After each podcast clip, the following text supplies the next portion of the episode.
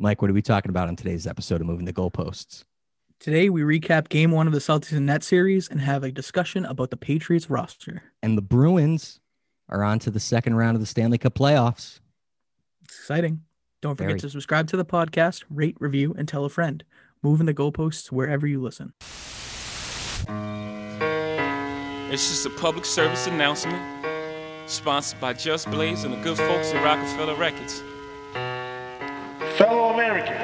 It is with the utmost pride and sincerity that I present this recording as a living testament and recollection of history in the making during our generation. Allow me to reintroduce myself. My name is Hov, O, H to the OV. I used to move snowflakes by the OZ. What's up, everybody? Welcome to Moving the Goalposts, New England's number one sports podcast. My name's Nick Marr, and I'm joined by my co-host Mike Masala. Mike, how are you now? I'm doing well, brother. How are you? Not so bad. You can check out our social media profiles on Twitter and Instagram. I'm at Nick Mara94. Mike, where can the listeners reach you? Find me on Twitter at Mike underscore Masala or on Instagram at Mike Masala NFL. Be sure to follow along on social media profiles for Moving the Goalposts. They can also be found on Twitter and Instagram at Moving the Posts. Mr. Masala. Yeah, I don't know why when you press record on Zoom now it has to tell you. Like Yeah, that was I was not ready for that. I was like, is, so, is something is something happening? Is something only- wrong? It only started last week, and and it was when I was doing the podcast with Mian that I thought it was something he did. Now I guess it's Oh. just something that has happened. So You it- and it will say that the meeting is not being recorded once I press stop. So At least this is like people just started using Zoom like in the past week. It's not something we've been using full time for a year now. right, it's like secondhand knowledge at this point. You can't start changing things at, for us. It's it's not not a good thing. I don't like change, but uh oh boy, we got a lot to talk about today. Lot lot of stuff going on in the sports world. As we were talking right before I hit record, the uh, NFL OTAs are starting today, phase three. So there's definitely going to be some more NFL news coming out. Some some Patriots related news that we can talk about. Obviously, the Bruins are moving on to the second round, and we'll get into uh, you know talking about that series with Washington. But I think we should start the episode with negativity rather than end the ne- episode with negativity like we normally do. And it's not even like negativity that we end it with. It's just sort of like a dark and depressing time because we have so much fun recording these that I don't ever want to stop. right and uh, you know you might as well get this out of the way so we can we can have that good time and coast off the rest of the episode Yeah, e- exactly. So the Celtics opened up their first round series with the Brooklyn Nets on Saturday, I believe it was, right? Yeah, Saturday Yep. night was game 1 and it start look like many of our episodes started off great.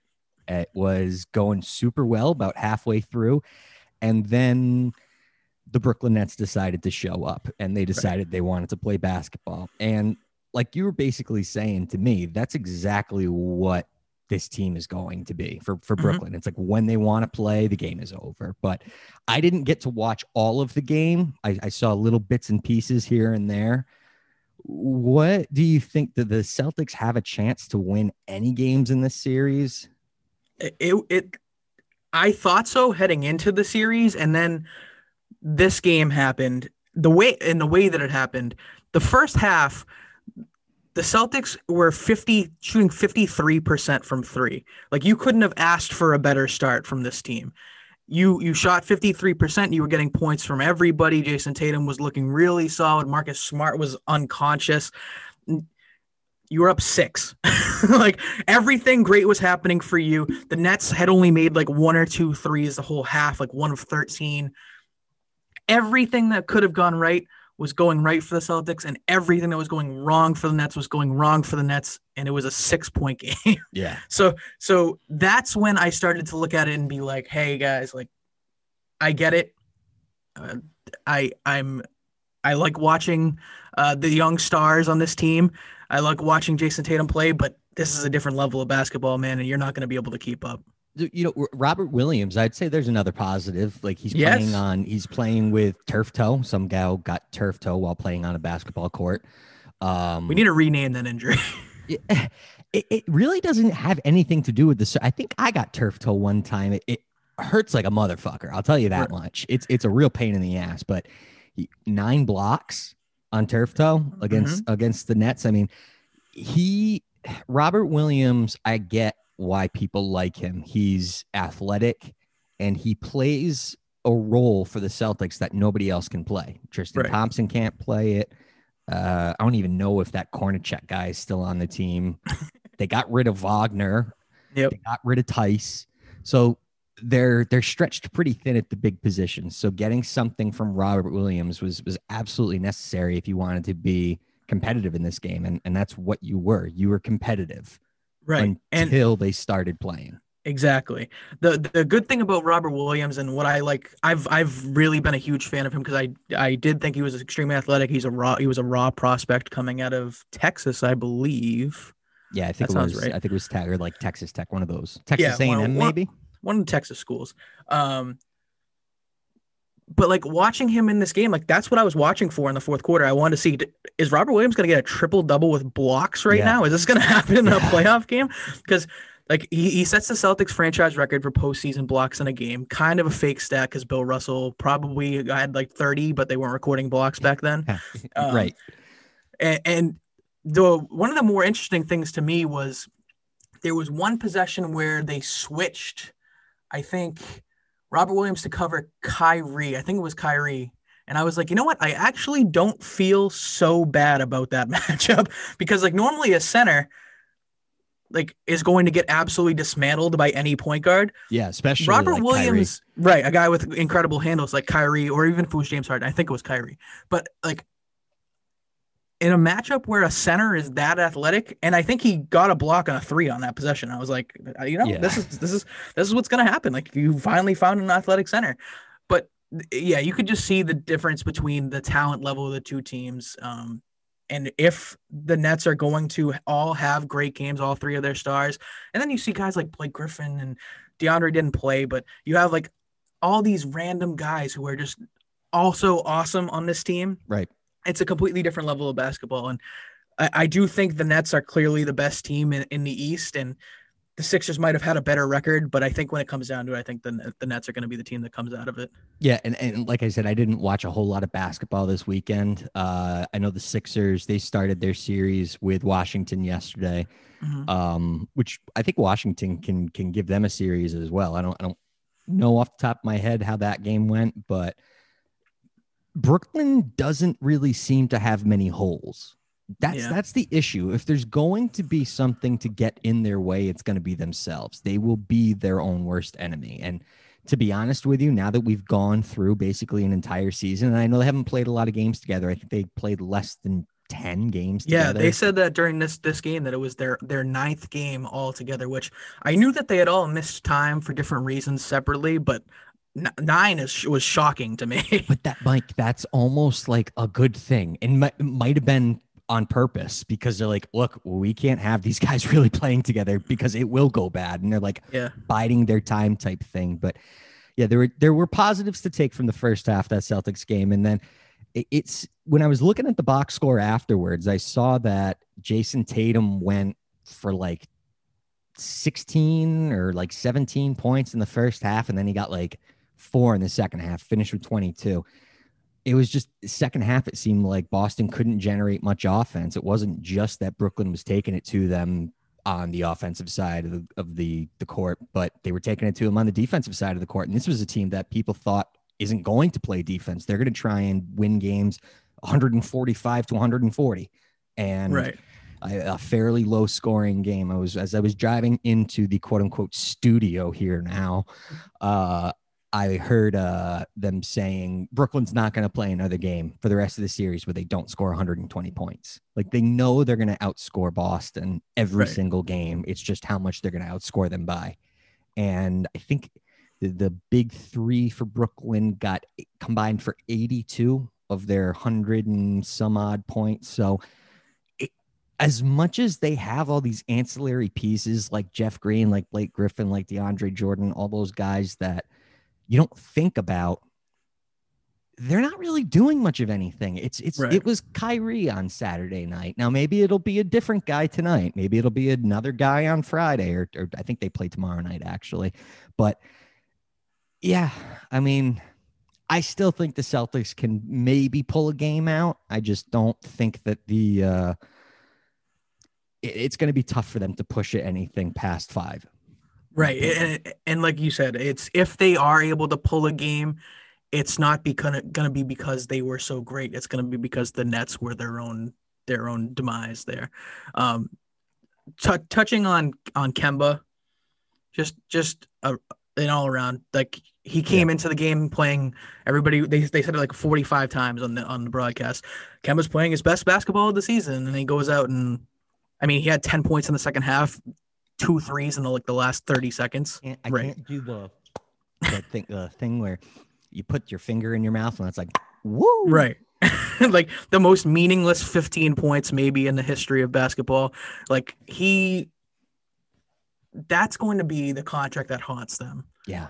Cuz you, you when you were getting Kemba, my fear was not the injury because he didn't it wasn't like really known that it was going to be like this big problem when they when they signed him or signed and traded for him Mhm. whatever it was um my fear was that he was a guy in the NBA who's never taken his team to the promised land. He's never made it to a Eastern Conference Finals, and at the time there were some stacked teams in the East at different points, but he's he was never able to do that. And now you have the maybe shying away in big moments in the NBA level and the injuries where he can't play back to back games. It's it's a contract that's gonna really hurt them if they can't get off of it. Uh, which which the back-to-back game thing I always found to be a little on the overrated side because uh, like the NBA is known for rest. Right. It's almost like they're it- they're infamously known for rest, how they Mhm. they care for some of their players. Like in the playoffs, you're not really playing back to back, so I don't understand why there's such an emphasis. Like, oh, he can't play back to back during the regular season. You have to pick which game he's going to play against. Is he going to play against the better team and you might lose, or is he going to play against the worst team and you're definitely going to win? There's very few back to back games scheduled in the NBA playoffs. If anything, you get like four days in between games times. Yeah, it, it won't impact anything in the playoffs, but definitely like when it comes to them preparing to get seeding. Like if, if Kemba was healthier this season and he was able to play in in some back to back games, I think that would probably move them up at least a spot. Like I don't know. Now, and hindsight is obviously 2020. If we could go back to that off season where Kyrie Irving leaves and we were, in theory, like you replace him with Kemba Walker, you could have had Terry Rozier. Mhm. I was not on the bandwagon of bringing Rozier back, especially bringing him back at 16 million, 14 million, I think he was making. I, I looked at Terry Rozier the same way that I look at Marcus Smart, which is like he'll play well for you, but then once he's go like goes cold, he, it's that game seven against Cleveland. It- the game seven against Cleveland stands out where he went like 0 of 12 from three Right. and it just killed your momentum. He had himself a pretty good year with Charlotte this year. He had a Mhm. pretty good year. And, you know, maybe that was the number one decision that you could say the Celtics swung and missed on. It wasn't necessarily bringing Kemba Walker in, it was letting Terry Rozier leave. There's to be changes in the offside. Here we are with the negativity again. Perfect. I'm so right right at the beginning of the episode. I love it. exactly. There's going to be changes for this team in the offseason. They're, they've talked about roster changes, maybe some shakeup in the front office. I don't even know what they can do, who's available, how they can transform this roster any way other than via trade. We did mention uh, last week uh, what we could possibly look forward to at the end of the playing game versus Washington. And I said how Jayson Tatum and Bradley Beal interact with one another. Those guys love each other. Mhm. They absolutely love each other, which is great. The problem is Washington may be more of a destination than Boston.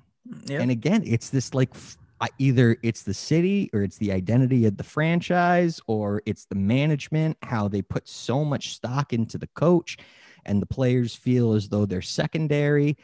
It, I don't, I don't know how they're going to fix it though. I have no idea. No, and, uh, and a lot needs to happen. It gets very clear that you are not the top tier, even when you're healthy, because we saw it this whole season. Like, and, and Kemba may ne- ne- may never be his his level of health may, may never reach what it was before. He might may never be that perfect point guard again. But like even even with Jaylen Brown and Jayson Tatum, you are not a top two team in the East. You're probably not a top three or four team in the East. Like Right. you you have to make that change and and like you said, there's not really an easy fix there because the way that the NBA salary cap works, you're gonna have to make a trade to get off that contract and who is looking to take on Kemba Walker right now? I mean, I, I would. The only reason anybody would want to take on a contract like that is because they'd have to get. uh, Does the NBA salary cap have a floor? I would imagine they have to. So if there's a team that is so underspent that they would need to get to the cap floor, but who, who are they going to give up that would be worth anything at right, that point? exactly. uh, yeah, they're they're in a little bit of a bind. I think that this was a bit of an off season for them, and I I, I know everybody knows that they're going to call COVID and injuries, and uh, I they leave you speechless. Mm-hmm. Sometimes they leave you speechless just because it's it. There would be a simple fix, but the simple fix is not simple in getting there. It, you just you're a veteran away. You are a veteran alpha dog away. You are a you are a competent Marcus Smart for 95% of the games away from being right back up there with Brooklyn and Philly and the Lakers and all those teams that are going to be competing for a championship this year. Uh, real quick, because we won't have an opportunity to talk. Well, we'll talk about it after the games are over. But what do you think's going to happen come this weekend when Brooklyn and Kyrie Irving step foot on the parquet floor? Yeah, I think I think it's gonna be loud. Like, uh, will the first game will there be full capacity or it will be I the think- second game? I think the first game they're going to be close to full. And then I don't know if there's been confirmation yet from either the leagues or TD Garden that they're going to have 100% capacity, but something tells me that they're going to make it feel like there's 18,000 people in there for game 3. Yeah, it's gonna be. I think it's gonna be very very loud. Obviously, Kyrie's gonna hear it from everybody, and they're they're gonna they're gonna silence the crowd by the end of the game. Like, it it's going to be a whole spectacle. It would be very interesting if Kyrie doesn't play. Like I would be, I and and I wouldn't put it past him because like he's done it in the past. Yeah, imagine imagine they're up. Yeah, they're up 2-0 in the series, and it's like towards the end of game two, he p- comes up lame or something like that, and then he's like, "Oh, I can't go in Boston." When they come, they win a game, they split, and he just goes back to Brooklyn. and They win it in game five. Yeah, I would not put it past him, but no. It, it uh if there's anything to look forward to in this series as a Celtics fan, unless you're a, a huge Kyrie Irving defender, which Mike toes the line on hmm uh, that's what we can look forward to is is just the atmosphere in the TD Garden and booing Kyrie Irving. I I'm just gonna laugh when he hits some ridiculous, like cra- crazy step back after a crossover for like his 35th point of the game. It's gonna be awesome. I'll laugh too, but it'll be like a maniacal laugh because I'm a masochist and I love pain. Like it's like one small tear just trailing. Somebody else is coming back to New England. yeah, another guy who I've just been a huge fan of for no reason. You know what? I was a big fan of his. I, I was kind of a big fan of his when he was here the first time around. The only problem was I went to one single uh, training camp practice uh, during that 2009 off season, and there was a guy on the field wearing a number 16 jersey who they had signed named Andrew Walter. And I was like, that's the guy. He's the next great backup yep. and then this undrafted kid out of Michigan State takes the job away from him. Brian Hoyer back with the Patriots. Why? Backup stories make me laugh. I, I love how much everybody loves like it's always it's a thing in every city. Like either the backup's the most popular guy in town.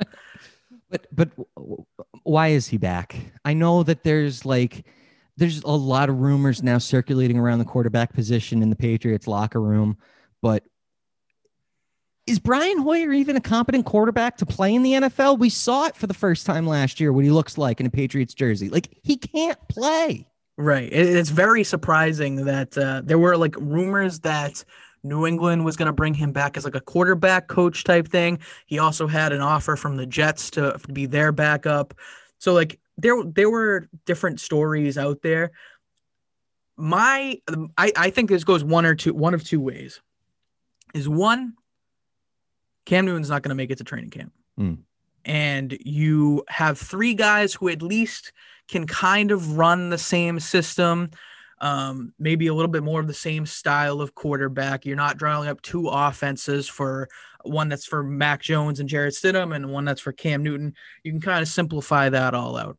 That's that's option one. And then option two is that Jarrett Stidham's gone and you you need a guy who can be a veteran backup who's been in the system for a few years can and can help maybe he's not doing all of the coaching but can help with Mac Mac Jones make that transition. And there were some talks this past week of Jarrett Stidham uh, the Texans being interested in bringing him in and they brought in like a third quarterback this offseason this past weekend. So I don't know if that's dead, but those are the two those are the two options for me as for why Hoyer is back. Yeah, I mean, and at this time during the off season, when the rosters are at ninety players, I mean, you're you're carrying twice the amount of team that you need Right. during the regular. I mean, like, they have even two long snappers right now. yeah, I did see they signed another long snapper. Yes, that, that if there's one thing that I love about the NFL offseason, it's uh, at this time they keep you busy. So when I'm writing my sports headlines during the weekend, like I was doing uh, something for Cincinnati, and they signed like one guy one day and released another guy another day. It's like, well, at least I got something I can Right. report. Like It's nobody always something happening. nobody's never nobody's ever going to hear about these guys ever again. They're not going to like the undrafted long snapper out of East Dakota State. Like, Right. Yeah. But once again, we're, we are in a situation where we're not 100% sure what's going on with the Patriots at quarterback. And I think we're in at least a better place this year than we were last year, Mhm. you know, because we've seen Cam Newton in the system, quote unquote. We've seen Jarrett Stidham not really take the reins. We've seen Brian Hoyer show his incompetency. Again, lots of negatives that I'm pointing out, but it, it is interesting to think that Cam Newton might not make it to training camp because I don't know if they would right out straight out release him and make him a free agent or if they try and swindle a trade with somebody. Because if they try and swindle a trade, I mean, I mean, much much like Kemba Walker in that last discussion, who's trading for Cam Newton? it, well, it, the difference is he doesn't cost $30 million a year. Right. Like Yeah. you're only going to have to bring in about $4 million. I think he would, he would cost you. Right. And and the Uh, ne- the the negative would be I think he is owed like three or four million dollars guaranteed or something like that. So like you would So have you'd to pay that. Yeah, You- you'd have, which is chump change. Like Right. if you're if you're going to improve your team by, you know, addition by subtraction, that's that's a cost that you you'd be willing to take. I mean, you're you're saving so much money on so many other positions that you can afford to take a hit at quarterback. Right. Might not be what you want to do, but you also might want to win every single game that you play, and that's not going to happen either. Would San Francisco entertain Cam Newton? I, I don't think so, man. I, I I really do think they have a, a pretty decent situation right now where you have a veteran guy who you may not fully believe in, but is I think most people think he's pretty good. Um, and then you have a, another a backup who is a first round pick, th- third overall. Like he's has the potential to be something in the future. I if I were San Francisco, I would be interested in Cam Newton just for the fact that I think I think he is more similar to Trey Lance, and I think that maybe that's that's a thing. Like like I just said with the New England, like maybe maybe you simplify it and make it one offense.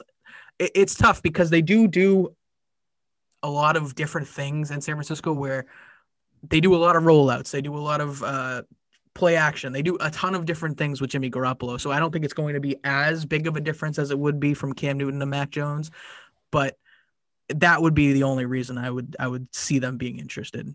I just I, I continue to hope that the Jimmy Garoppolo storyline doesn't go away because it just, it doesn't seem like it's going to anytime soon. Not that Mhm. there's a lot of rumors being talked up about Cam Newton getting traded to San Francisco for Jimmy Garoppolo, but the possibility could be there because of your reasoning. Cam Newton may be a better fit for a system like San Francisco where things tend to be a little bit more scripted, the reads are a little bit more simplified, it utilizes the running game a little bit more. Uh, and I think Trey Lance would probably learn more from Cam Newton than he would from Jimmy Garoppolo. Right. Maybe not how to throw the ball, but you know how to handle yourself in the NFL as a top pick. Right. I just again bringing in Brian Hoyer to be the pseudo teacher or quarterback coach and filling in a taking up a roster spot doesn't make a lot of sense to me. It's it seems like you just can't get rid of the past type Mhm. thing. Um which is uh, fine if you're trying to continue to be what you were not to the same level as as you were where you're competing for a super bowl every single year but being a competent franchise and having a quarterback or an offense that can go out there and you know at the very least not turn the ball over. And i think i don't remember in the kansas city game if there were tur- if hoyer turned the ball over. I know he forgot how many timeouts there were and messed up the clock and all that type of stuff which is just as bad if not worse. But Right. You know, I, I- think as long as the Patriots have a quarterback that doesn't make mistakes and that it plays that game management style, they can win a lot of games. You know, they'll they'll win more games than they'll lose because they'll let the other team make the mistake for them. Um, I just, what does Brian Hoyer actually bring? Like he was revered after that Rams Super Bowl for helping them uh, get ready. Mike, I don't know about you, but that Rams offense, as explosive as they were, Brian Hoyer's not an like an explosive quarterback. He was Right. simulating Jared Goff, who's just got traded as a first overall pick with first round picks Mhm. For a first round pick. It's like Jared Goff is not a valued quarterback. Right. So and, and, Um, and his, his whole thing was that he was able to watch the all or nothing on Amazon Prime or the Hard Knocks, whatever it was that the Rams were on, and that's how we were, he was able to figure out like I can do that. like exactly. I, I can learn some terminology by watching uh, an Amazon series. Exactly. I, I think it really just comes down to who Bill trusts. And Right. Bill clearly trusts Hoyer, which is uh, Mhm. again, it's a good thing. And and I think it's important to have people on your staff that you can hold accountable and be dependable. Uh I just Brian Hoyer, like we can't do better than Brian Hoyer. Well, and it also could be a thing where we uh, we don't know the contract yet. We know it's one year deal, but we don't know the money or the guarantees or anything. And maybe it's a camp arm. Like you you had Jacob True. Dolegala in here last year, and maybe Mhm. it's something like that. And they're gonna let him compete. And then if he beats out one of the quarterbacks, great. And if he doesn't, he gets cut and maybe signs as a coach or something. I don't. I don't which know. which Greg Bedard has said numerous times over the last week. He's basically screamed it at the clouds. It, it doesn't matter who's on your roster at this point in the offseason. You've it, it it's they're just camp arms or it's roster fodder or it's Right. filling space for another guy or it's just getting them in so that you can, you know, uh, uh, there's a million different reasons why Brian Hoyer is here, but I could also say there could be a million different reasons or a million and one reasons why Brian Hoyer shouldn't be here Yep. just just my two cents. Um, I've started following the Spike King. Mm, big fan. Never heard of him before.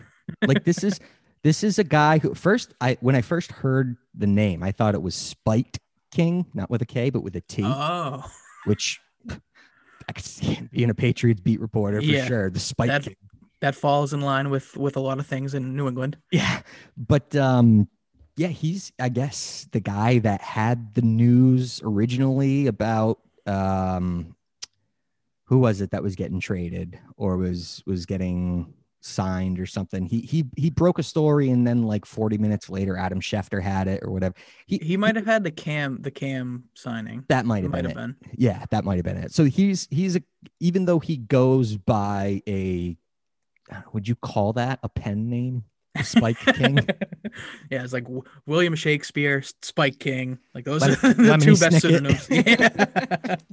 so like because on his instagram he says he's a beat reporter. I don't know what the website is or anything like that but uh he seems to have good sources and has been credentialed so to speak by other people in the media that have information. He put up a post um last week of hunter henry and jarrett stidham and, and called it quarterback one and tight end one so Hmm. maybe Jarrett Stidham is going to be the starter at the beginning of the year. Uh, he also had a little something on Julio Jones. yes, sir.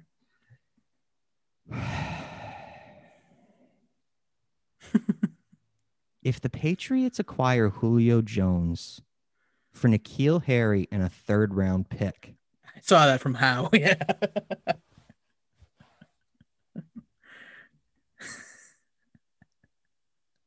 You left Tom Brady in his final year in New England with Mohamed Sanu, Gunnar Olszewski, Jakobi Meyers, a little bit of Julian Edelman, and N'Keal Harry. And you're going to now acquire Julio Jones for Cam Newton, Cam Newton, Mac Jones, Jones, Jarrett Stidham, Jarrett Brian Stidham, Hoyer. Brian Hoyer. Yeah, exactly. Mike, I will flip out. I will I will be somewhat happy because I think that Julio Jones is a talented receiver and can probably help the Patriots win games, but I will be furious. That's big. That's big New England coming from you right there. That's a that's a big Boston. You you're going to be mad at acquiring the All Pro talent. How frustrating is that though? Because like obviously the quarterback needs players around him. He can't do it all. Russell Wilson has tried to do that for the last five years. That's how it seems like Seattle's tried to win games.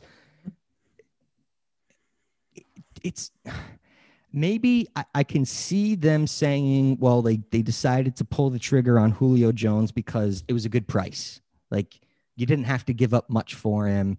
And even though he's going to cost a lot of money, you've got money to spend. Okay, Right. fine. I get that. It's just the idea of understanding or, or looking at the situation that you have with your offense and saying, we need to continue to add, we need to get better, and not doing that two years ago and not doing that one year ago. It's like they just punted the seasons away and didn't care. Mhm. Now they care all of a sudden. Now they realize, okay, we had difficulty scoring points consistently last season. We need to get better players. Duh. Right. I think part of it is is arrogance and Bill Belichick is I can make I can win with anybody. I can I can take a sixth round quarterback and make him the greatest of all time. I can take a seventh round quarterback wide receiver and make him uh one of the best uh, in this generation. It's like this is not going to happen everywhere. And I think last season was probably a bit of a realization and maybe a, maybe a bit of a mandate from Robert Kraft. I'm not sure. Uh, that's been suggested a few times this offseason. But you realize last season after you've gone through 20 years of success and you your first year without Tom Brady you struggled and you had your first losing season since 2002 or 2000 uh 2000 Mm. like you're in a situation where you need to acquire as much talent as possible. They went out there, they spent big money, they paid the top two tight ends this offseason. They acquired Matthew Judon on defense, they drafted a quarterback to hopefully be the guy in the future. They're, I think they're starting to realize that hey, like I need the help I all the help I can get, especially when I don't have the quarterback who was able to make the most out of nothing. And maybe that's maybe that's what he was hoping for that last season, but the the fact that they didn't change it in in season, the last season with Brady, I'm talking about. Yeah. Maybe the fact that they didn't acquire more, like they acquired Mohamed Sanu that last year. Like that was that was supposed to be the, the And- big move. and I do I, I do give them credit as well for Antonio Brown. Like Mhm. you you did try to make your team better by bringing him in, and he's just a nutcase. So Right. it didn't pan out well. But no, you're you're 100 percent right. You are seeing that there are some deficiencies in some areas, and you're just trying to make improvements. Mhm. How old is Julio Jones? I think 30, 32. 31, 32. And he's coming off a season where he played in fewer games than I think he has in any season before. I think. this Yeah, he's he's been surprisingly healthy in his career because I feel like I've I've heard many times that he's had foot injuries, and I'm not sure where that narrative has come from. right. But this past season was really the only year that he's missed significant time. yeah. So that was going to be my question. You have an, an aging receiver that now has an injury history. And again, you're not giving up a lot to get him, but he is going to cost a lot of money. And I don't, I mm-hmm. don't think he's just going to be on the team for one year. What would you do? Do you think that would be a good move? Let's let's say let's say it's not N'Keal Harry in third round pick because that's a steal. Right. That's that's literally thievery. Mhm. Let's say you actually had to give up a real first round pick and a third round pick. Would you make that trade? Right now, I don't think I would. Again, just because of the injury and age there. Like I do like Julio Jones. He's been one of my favorite players to watch, and I think he's obviously insanely talented. And his contract isn't that crazy right now. I think if he gets traded, we would pay him 15 this year and then like 11 and a half and 11 and a half the next two years, Mhm. which isn't isn't insane for what the wide receiver market is these days. But it it would be tough for me to give up a first round pick for a guy who has some question marks coming in. And it's another thing where how many wide receivers that the Patriots have acquired have worked out, like veteran wide receivers coming into New England. Like we've seen it once, Randy Moss. Yeah. I think that's really it. Yeah. Like, I mean, of that level, that Right. high level, definitely hasn't hasn't panned out. Right. Like Awful. we've seen we've seen guys, especially a lot of them have, have come at the end of their careers. So maybe that's a it's tougher to look at that and say, oh, Reggie Wayne didn't work out, Joey Galloway didn't work out. Uh I think they had Torry Holt for like a day. Yeah. And like Chad, Chad. Ochocinco. Yeah, Chad Ochocinco didn't work out. It's like all these guys, but like I don't know. Julio feels like a different level than those guys, so um, hopefully he would be able to understand. But remember back to Julio's draft when Bill Belichick said he'd rather have like Greg Baldwin. I don't even know the guy's first name. It Jonathan wasn't Do- Baldwin. Jonathan Baldwin Then than Julio I don't even know who that is. I've never heard of like I the only reason I know who the, who Jonathan Baldwin is is because of that comparison. right. so, uh, but I think I, I think that was more Nick Saban chirping and getting into Belichick's ear saying like, "Oh, this guy's just as good. This guy's because he knew Julio Jones was going to be a top 10 pick." Right. He's like, well, if I talk up the other guy, then I don't even know if Jonathan Baldwin played at Alabama. I like I He don't did- know He where played this, a he played at Pittsburgh. He played uh, 33 games in his career, uh, 44 receptions, 607 yards, two touchdowns. this was in the NFL. Uh, yeah, with uh, the Kansas City Chiefs and the San Francisco 49ers. Yeah, yeah. I- look. Bill can't evaluate receivers. We know that. It's obvious. He lets other people do it for him now, and that's probably a good thing. Bringing in Julio Jones, I think it it just makes your offense more dynamic. He just his size alone gives you a target that you can throw a ball and it doesn't have to be perfect and he can make an adjustment and he can get to it. I mean, that catch against Eric Rowe in the Super Bowl. Right. Nobody else on the planet makes that catch except Julio Jones, my Mhm. opinion. Right. Can he still do that? I mean, that was five, six years ago.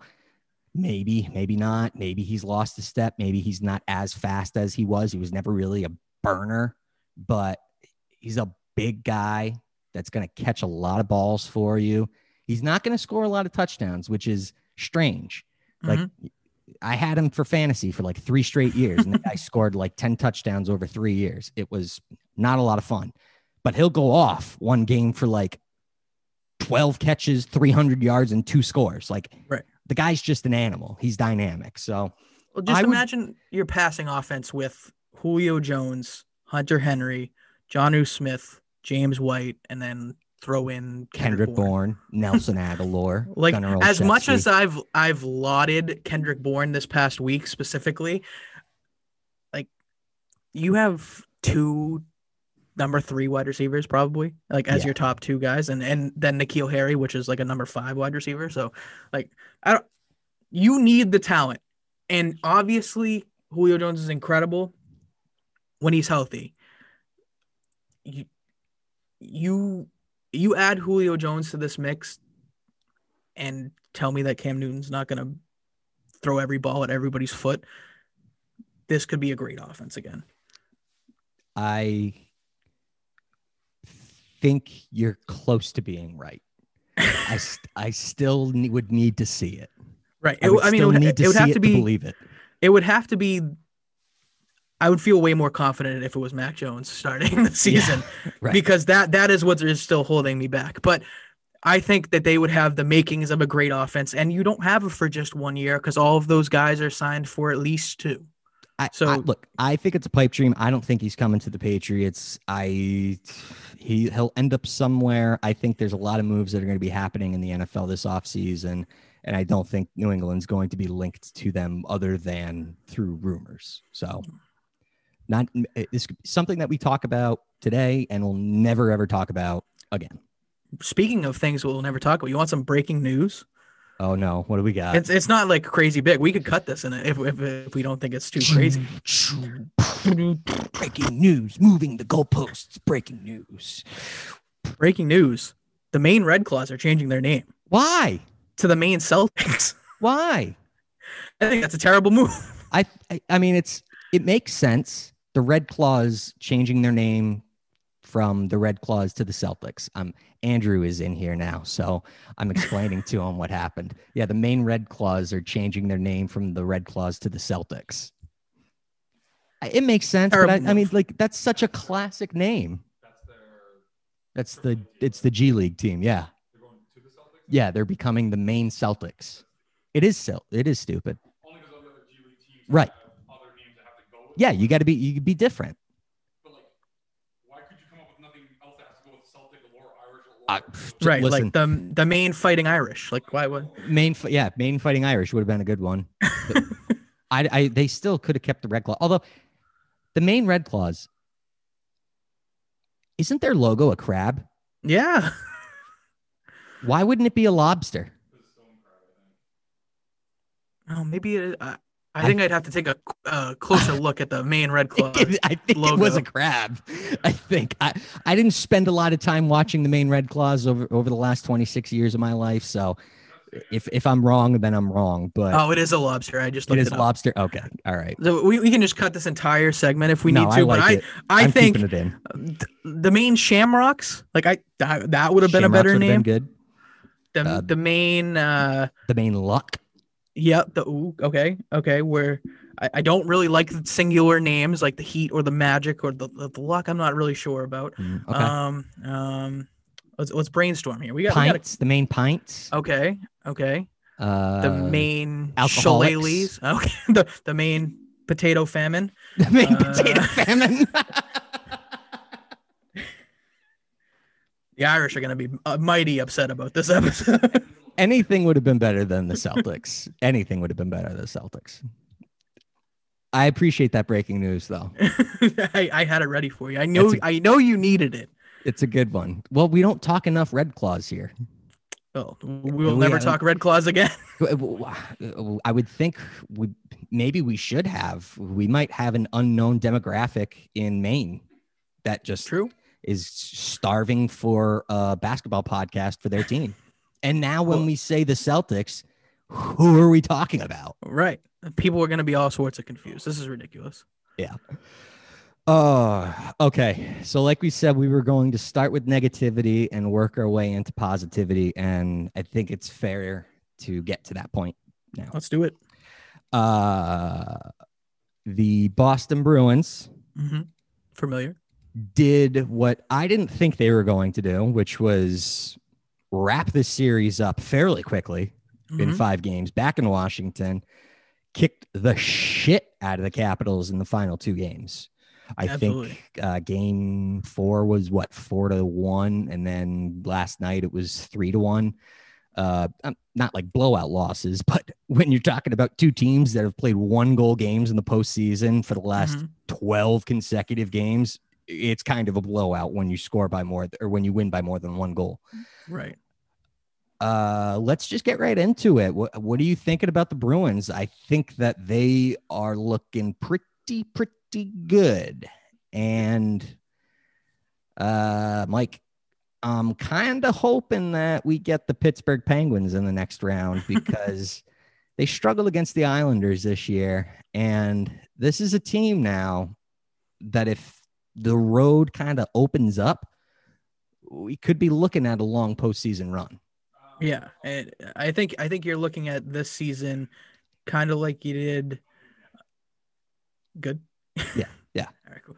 Uh, I think you're you're looking at this season in the complete opposite as the way you looked at in their their run last year when it was just like the everything opened up for them. They they played they played absolutely the easiest path to get there. Sorry, two years ago, um, the absolute yeah, yeah, yeah. easiest path to get there. Um, but then this year, like you have some tougher teams in your way. Washington's been, yes, they were injured. There are reports that Oshie was dealing with something this this this series, and obviously they're down to their third, fourth goalie at the beginning of the series. You played extremely well, Mm. and what I take away from this is I do think Tuukka looked. And I think he looked great the last the last two or three games of the series, especially for the amount of penalty kills that this team had to endure.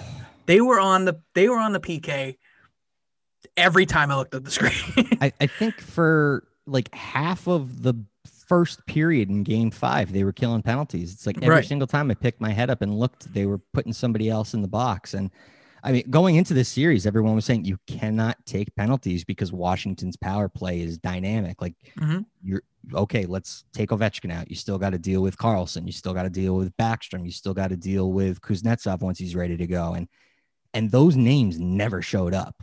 Like Right. Nick Backstrom is probably the most underrated player in the NHL among like hockey people, what they'll tell you.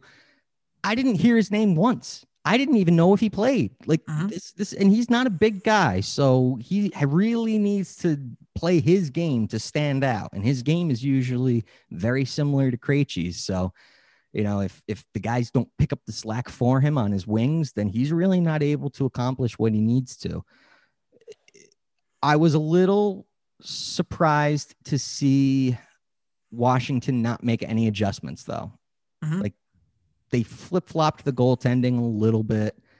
Um, they had pretty much the same roster every single game. Yeah, they were definitely banged up. You could tell they were banged up because at the beginning of the series, they were throwing their body around a lot right. and it seemed like they tried to strike first and play a heavy game and and tire the Bruins and get the Bruins a little bit uh, fatigued because it was going to be a long series. I thought this Mhm. series was going to go six or seven.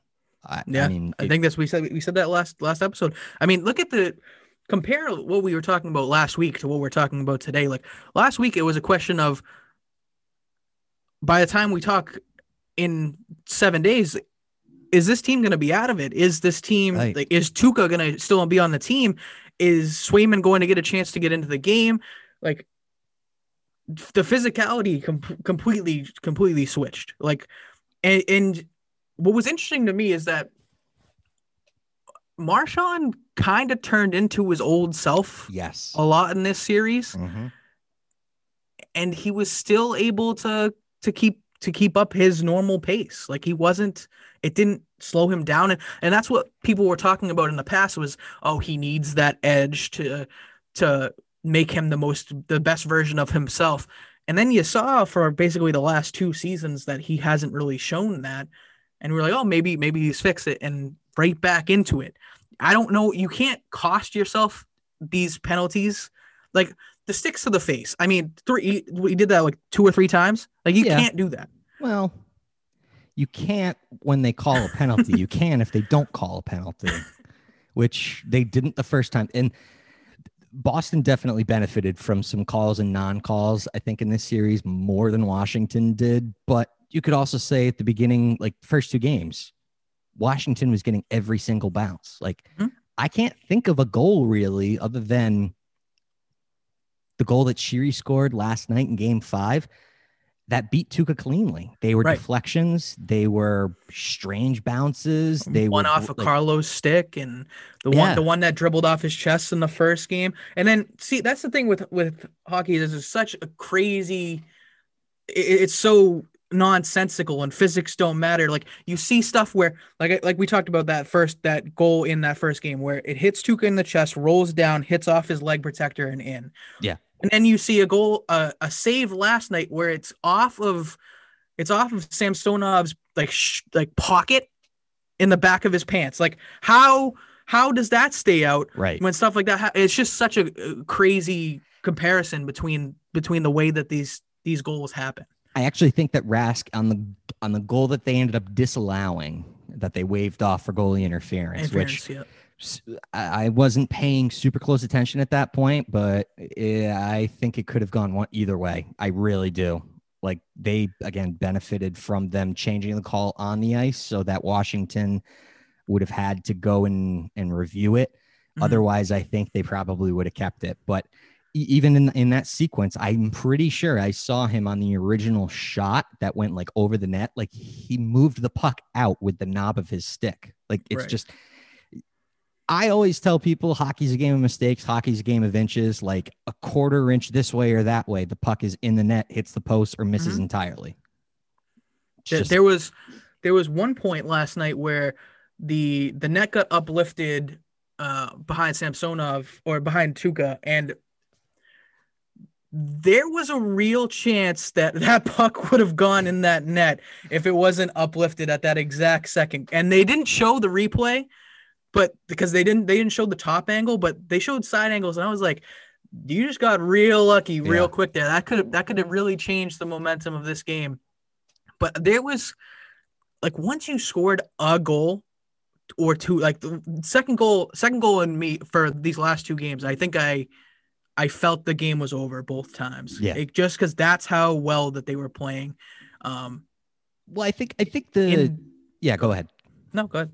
Well, the, the turning point for me was game three, that double overtime when Samsonov had the miscommunication with his defenseman and Craig Smith comes around and just takes the puck off his stick and puts it in the Mhm. back of the net. And now Boston's leading the series. It was like you were hand in hand with Boston for the first 60, 100, 180 minutes 200 plus minutes of the series. I mean, it was a one shot game. I don't think a single team had gotten a two goal lead at any point in the 1st three mm-hmm. games. And then Boston kind of opened things up in game four. And sure, you're coming back home down 3 1, but I think Boston really asserted and dominated in the, in the final three games of the series. I, I really do. I think there were moments where they got away from themselves, like maybe at the beginning of the third period last night. But for the most part, they dictated the pace of play and they controlled the pace of play. And it shows in the series why they won in Mhm. five games. Like they took advantage of a Washington mistake, a huge blunder, and they continued to roll with it. And credit credit to the Capitals because they started off last night and they brought it. Like they didn't fold or, or quit or anything like that. You had Chara going after Tinordi. Like eh, they tried to increase the physicality and, and kind of make it their game again, but they just ran out of gas. The Russian Mhm. gas was on empty. it's it will be interesting to look back at this past season and the decision to move on from Chara now that the series is over and you got really solid play out of inexperienced or um, maybe not the not maybe not the best defenseman you got you got solid play around all, all around the, the defensive lineup it's like You didn't miss it. Right, exactly. Like I, I didn't feel uh, that, and that was a, that was a question obviously going into the series. Uh, is he going to make you pay for for moving on from him? And I didn't feel that at all. Like they were in a really good position, and even without Kevan Miller this past game, you were able to contend. Like you were able to keep a team to only one goal. Like Right. it's you you looked good, and you are now ready to go into the second round against either of these two teams, and I. I think it will be close either way. I don't think they're walking out with another five game gentleman's sweep. Oh Um, but it, I think it's going to be it's they have a tough test ahead of them, but I think they're ready for it. I yeah, they they're deep. If there's anything that this series proved, it's that eh, you know your top six can go cold and your bottom six can make a play or two. Because I think it was it was Ritchie and Coyle that scored in game one, and Mhm. then De, and DeBrusk, and then all of a sudden Marchand got hot, Bergeron got hot, Pastrnak got hot, Taylor Hall was doing his thing, and everything just kind of meshed together. And and they're it's funny. Usually in the playoffs, it's like you have your team, you know what you are. I don't think the Bruins just have their team and know what they are. I think they're getting better. Mhm. I think they're spending more time with each other and they're learning more about each other. And like the most underrated move by far in the trade deadline was acquiring Mike Reilly. Because if you had to be playing or Urho Vaakanainen or Jakub Zboril, then yeah, I think people are going to be saying you shouldn't have moved on from Chara because the Right. left side of your defense was was lacking. But that Reilly acquisition just allows the flexibility for them to move guys in and out of the lineup where uh Lauzon like breaks his hand in game one. Okay, we'll put Clifton in. Clifton doesn't skip a beat. Kevan Miller gets knocked out in game four. Okay, we'll throw in Tinordi. Now we've got two guys on the bottom pairing that we didn't want to play, but they're serviceable enough to to do what we need them to do. And Mhm. and, and Boston does a great job in the defensive zone as a team. Like their team defense is phenomenal, keeping the puck outside the dots and and kind of making the saves easier for Rask, kind of keeping the traffic away, not letting a lot of pucks get into the slot middle of the area and the high scoring areas. You don't need great defensemen to, to play that game. You need sturdy defensemen. You need defensemen who aren't going to turn the puck over. And that's what Chara was doing. Like slow to the puck and just he's done. He's Right. done. He Do you, do you think do you think he's actually he's gonna he's gonna walk away? Um, I don't know. I I think he should.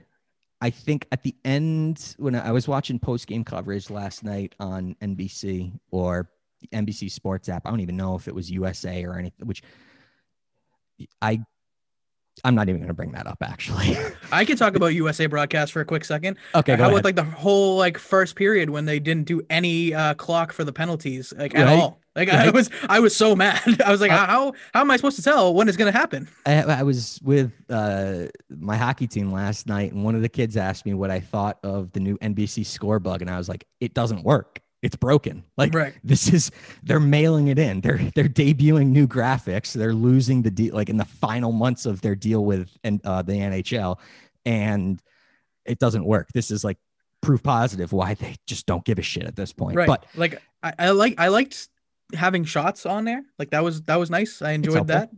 But uh yeah, you could probably use uh, a little bit of knowledge on when a penalty is uh, is about to end. That would be Yeah. nice. and it's that's that's the big one because there was a moment in the game where I'm watching it and Boston's moving the puck around the offensive zone.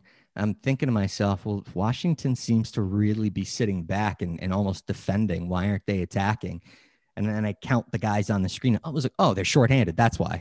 yeah, yeah. There, there was the time when they went four on four in the first period, and I was like, "Did they announce that? Is am I missing? I was like, is it on the bottom part of the screen? Did they change it up? What is It happening? It was a gentleman's agreement between Cassidy and Laviolette. They were just going to play a four on four shift Yeah. against one another. it was they, like like uh what they did with like Sean Taylor after he passed away when they don't put a guy out on the field. Like they Yep. did something like that. It was for Kevan Miller. That's what It they was- were yeah, doing. that's what it was. Um, but actually, just to wrap things up, then for the for the series ending in five and you losing two defensemen, I don't know if anybody's going to come back. I don't think Miller's going to miss an extent. I hope he doesn't miss an extended period of time. I don't know what the status is of Lauzon. Like at this point, everybody's injured. That's the whole cliche about Mhm.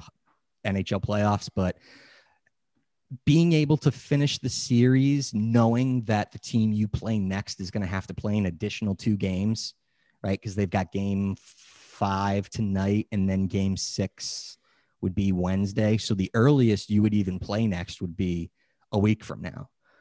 Stay fresh. And I think wouldn't that Monday be a Celtics game? So they and it would be a home Celtics game, I think.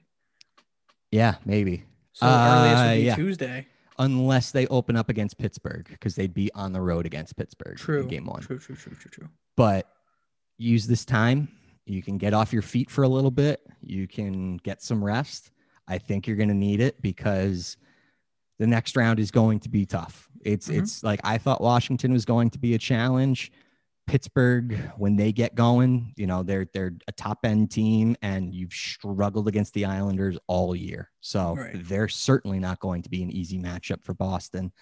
I don't even want to get into the other divisions yet. Like Colorado sweeping St. Louis. Oh my god. Colorado is a fucking horse. That's all a I wagon. keep saying. They're unbelievable. They're so good. And then, like, you're gonna have to deal with Tampa and whoever comes out of Canada if they let them leave the country. uh, that'll be a difficult. Winnipeg, I think, is gonna probably win that one. But again, you got to get out of your division first. So it's gonna be either Pittsburgh or the Islanders. But yeah, we get to just kind of like enjoy this week. Right. We can just watch watch hockey and be like root for root for the good sport. Yeah, we we positive, smiling. Right. Yeah, and we don't even have to think about that other sport that's going on right now. There's just just one. Exactly. And the Red Sox. The Red, yeah, and Red Sox are playing some entertaining baseball. Mhm. Danny Santana, don't know where he came from, but he hit a home run in his first two games. Yep. and he hit like three in the minors. So. Mhm. Anything that takes Franchy Cordero out of the lineup, although I guess he hit a bomb yesterday too. Yeah, he so, did. Oh, my God. He had an absolute shot. It was upper deck. It was it was oh too bad too bad that's the only thing he's done this entire season. and it was in a loss. So Positive. Positive Yes, vibes. True, true, positive. Oh, Mike, this is good. I'm glad we did it this way. We, Me we- too. We're doing a good job structuring these episodes now. Uh, but that's that's gonna do it for episode 42, 43. I'm always one off. it's right around there though. But uh, before we leave, Mike, is there anything that you're looking forward to this week? Do you uh, do you have a final blow? Uh, sure. You know, I I started an, a new television program. Okay. Uh, it, have you started Invincible yet on Amazon Prime?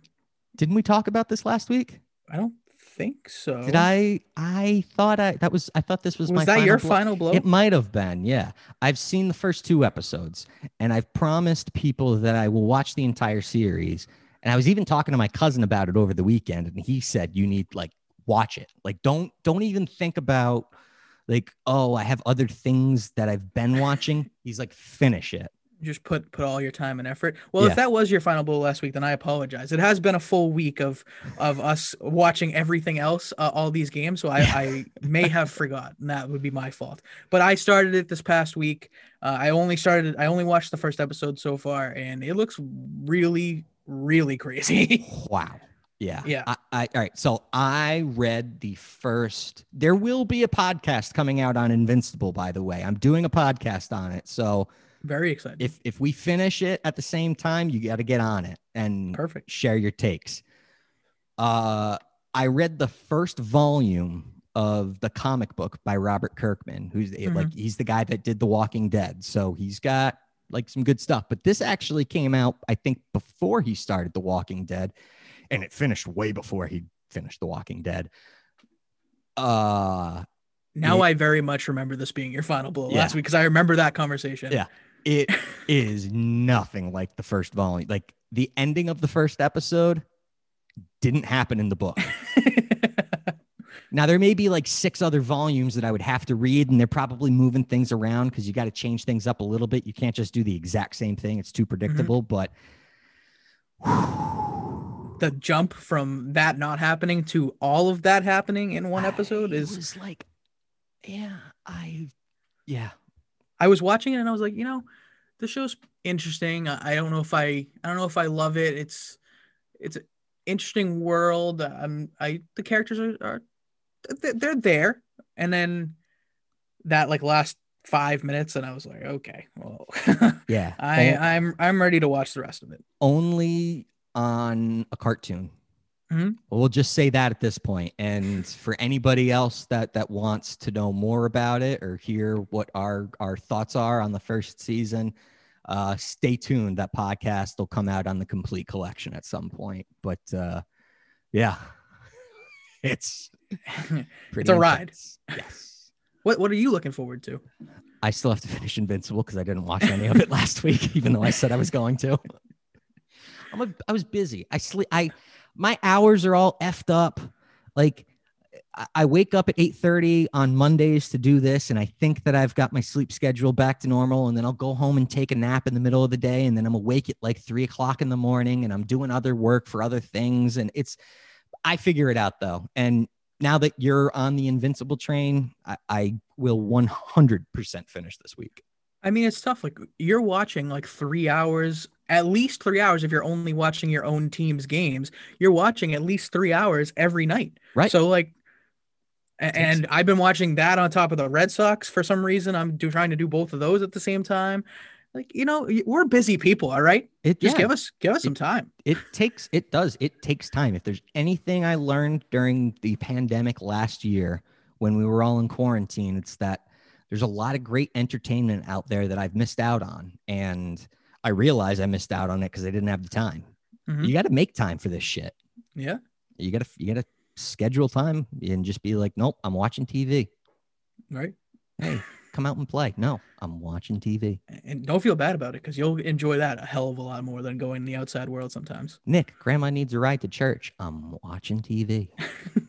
Mike, grandma needs a ride to the hospital. Yeah, this. I don't Call an if you've seen- ambulance. I don't know if you've seen the last episode, but there there's a service that does that for you if you call 911. This is a sign that says watch Modoc. I, I don't know what M.O.D.O.K. is. M.O.D.O.K. is uh this is another sign coming up. M.O.D.O.K. is Hulu on Hulu. Hulu. Okay, okay. Yeah. We can we can add that one to the list as well. But So- Mike, what do you got? No, I say I say I'll add that to I'll add that to next week. Maybe. Who knows?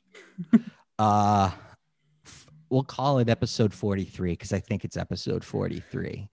Uh very thankful for everybody that's tuning in. As always, we want to make sure that you're sticking around throughout the week, keeping in touch, following along on social media. You can find me on Twitter and Instagram at Nick Mara 94. Mike, once again, where can the dozens of listeners reach you? All hundreds of them can find me at Mike underscore Masala on Twitter and at Mike Masala NFL on Instagram. follow the podcast for updates there on Twitter and Instagram at Moving the Posts. Mike, till next time, Later, brother. peace.